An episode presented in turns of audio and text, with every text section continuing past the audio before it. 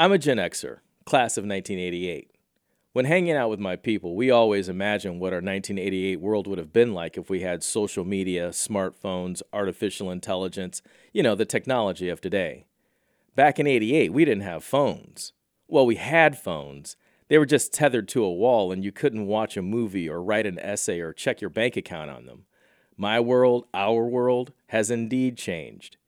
These changes have been pretty cool, too. I mean, who doesn't love their iPhone or its streaming services?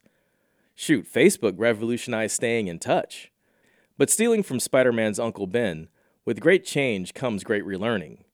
Progress will always come, but if we don't stay abreast and understand how to engage, we will be left behind, disconnected, and ineffective. Gen Xers, we cannot just complain about how things have changed. We must lean in and be part of change. Learn for ourselves how to use new technologies and critique their strengths and complications. How many of us would like to go back and demand social media be more accountable with misinformation, or be aware that so much information about our lives was being stored on a bunch of servers and sold? It's easy to be the cranky old person shaking a fist at those pesky kids and their newfangled technology.